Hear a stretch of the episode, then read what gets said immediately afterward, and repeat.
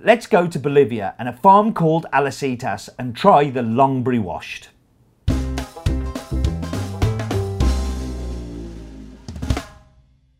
So this week we're going to the Rodriguez family. Uh, the Rodriguez family consisting of Pedro, Pedro Pablo, and Daniela, um, all own a group of farms in uh, Bolivia. Uh, they started off by owning a wet mill, not owning any farms. In fact, they did own some farms, but they were peanut farms. Um, so there were peanut farmers that also were interested in coffee. And they had this beautiful wet mill, which they still own today in Caranavi, near to where this farm is. Um, and they would have people from all around the area deliver coffee cherries to them, and they would process them and sell them. Um, sometimes as single farmer lots, sometimes as big commodity Bolivian lots, um, and that was a really good business. And then coffee kind of changed in Bolivia. People decided to stop growing coffee and start planting coca. Uh, the coca leaf is completely legal in Bolivia, as I've said many times, um, and is used for chewing or making tea, um, and only really becomes a terribly bad product when you add chemicals to it and turn it into base and dry it out and end up with uh, marching powder. Um, but this change in what they were farming meant that people stopped delivering cherries to the farm. So they'd gone from this you know, nice little business where everybody would bring the cherries to this business that was struggling to stay open and was only really heading one way. So, what Pedro, Daniela, and Pedro Pablo decided to do was to buy their own farms, make their own cherries come to the mill and make sure they could process them there.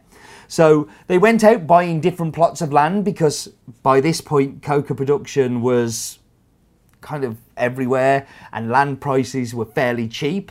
So they saw this opportunity to go in, buy farms that have been abandoned, tidy them up, replant, um, and start to um, bring cherries down to the mill that, that, were theirs. One of the first farms that they did this on was Alasitas. Um, um, is um, quite often called the fingerprint. So if you have an aerial view, and I'll going to try and put a photo on the screen now, but if I don't, you're going to have to forgive me. But it, it's, uh, it looks like a fingerprint uh, because of the rows and the way that it's been planted. And what they've done is gone with the curvature of the mountain and planted it down. Um, two years ago, well, 18 months ago, when I went there, um, they had just finished building a house on Alasitas. Um, so this house was something that they wanted to build so people who were visiting could get a real experience of being on the farm. Um, the day that we arrived was the day that it had been finished and the walls had just been painted and the beds had just been made. And uh, Pedro um, said to me, Here's the keys, Steve. Have a lovely evening. Let me know what the sunrise is like in the morning. Um, so I set an alarm for 4 a.m. in the morning, and uh, you're seeing on the screen now the results of that uh, early rise. Um, seeing the sunrise, um, this is time lapsed, of course. Seeing the clouds start to break and the day start to come through is still one of the most magical and uh, special moments I think I've ever had in, in my life. Um, uh, I was lucky enough to do it again this year, um, and still it doesn't get old and boring. I definitely have one of the best jobs in the world. Another person who has one of the best jobs in the world because he gets paid a great deal of money for doing very little is Roland Glue. So let's make him do a little bit of work and get his daft fact of the week.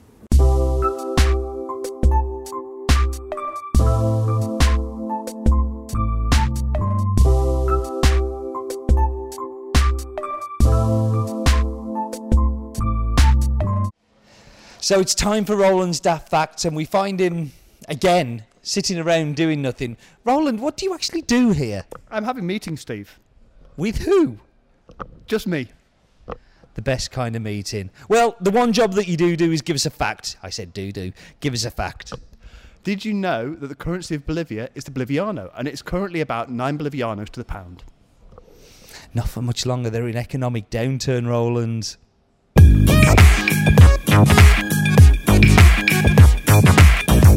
Okay, so we're back, and before we do anything with coffee, of course, we should do our Instagrammer of the week. Uh, if you want to get involved, all you have to do is put the hashtag hasbean or in my mug, and you will um, be selected from the many, many thousands.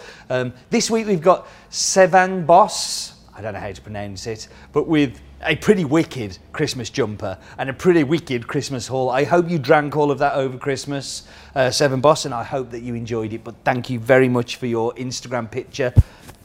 Love coming your way. Um, so let's get into the coffee.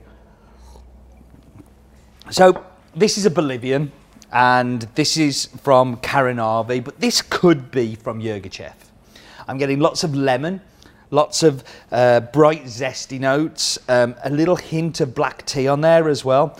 A little bit of white florals as well, so like white flowers, so a little bit of like jasmine, um, and it just reminds me so much of a washed uh, Ethiopian Yirgacheffe. It's scary.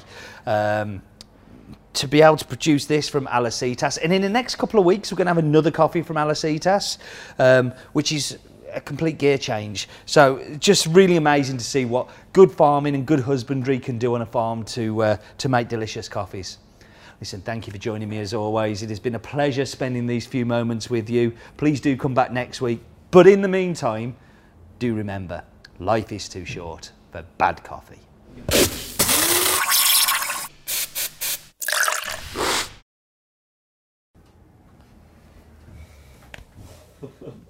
Cool.